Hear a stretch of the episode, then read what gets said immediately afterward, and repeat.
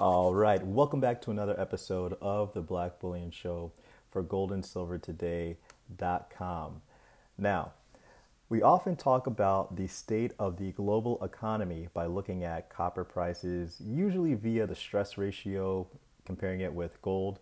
But I want to expand this a bit today because we just got J.P. Morgan's Global Composite PMI for services.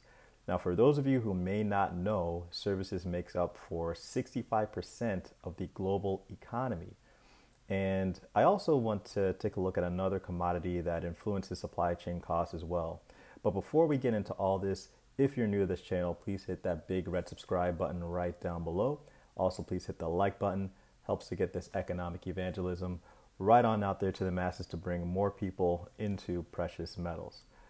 Okay, so I think that, we hit an inflection point of sorts in September. We got the services data from the U.S., and while analysts were speaking positively, the IHS number still went down from August. But the U.S. is just one country in the whole world.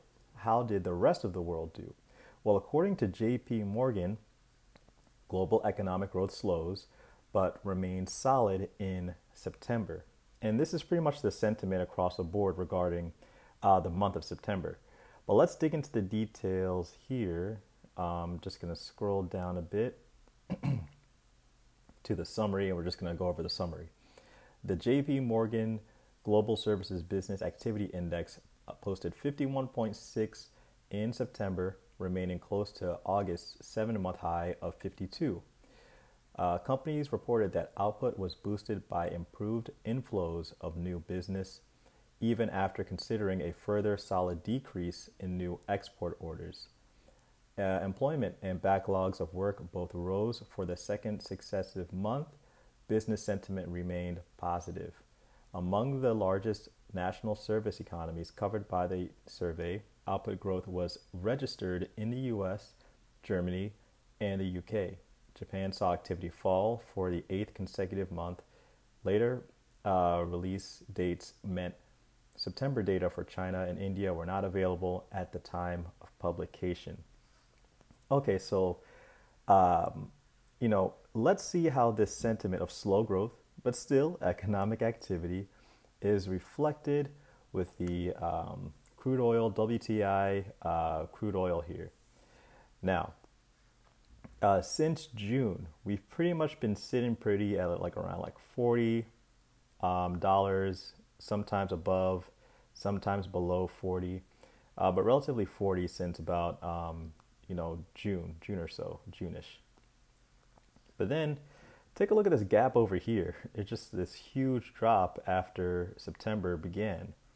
And basically what you see here is that oil fell a bit and bounced back up to close out September. But it fell in the first half of September.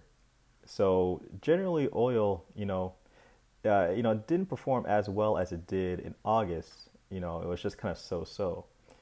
So that's pretty interesting when you consider, a slowdown in this, huge growth after, pretty much after April, because prices sunk really, really low during that time.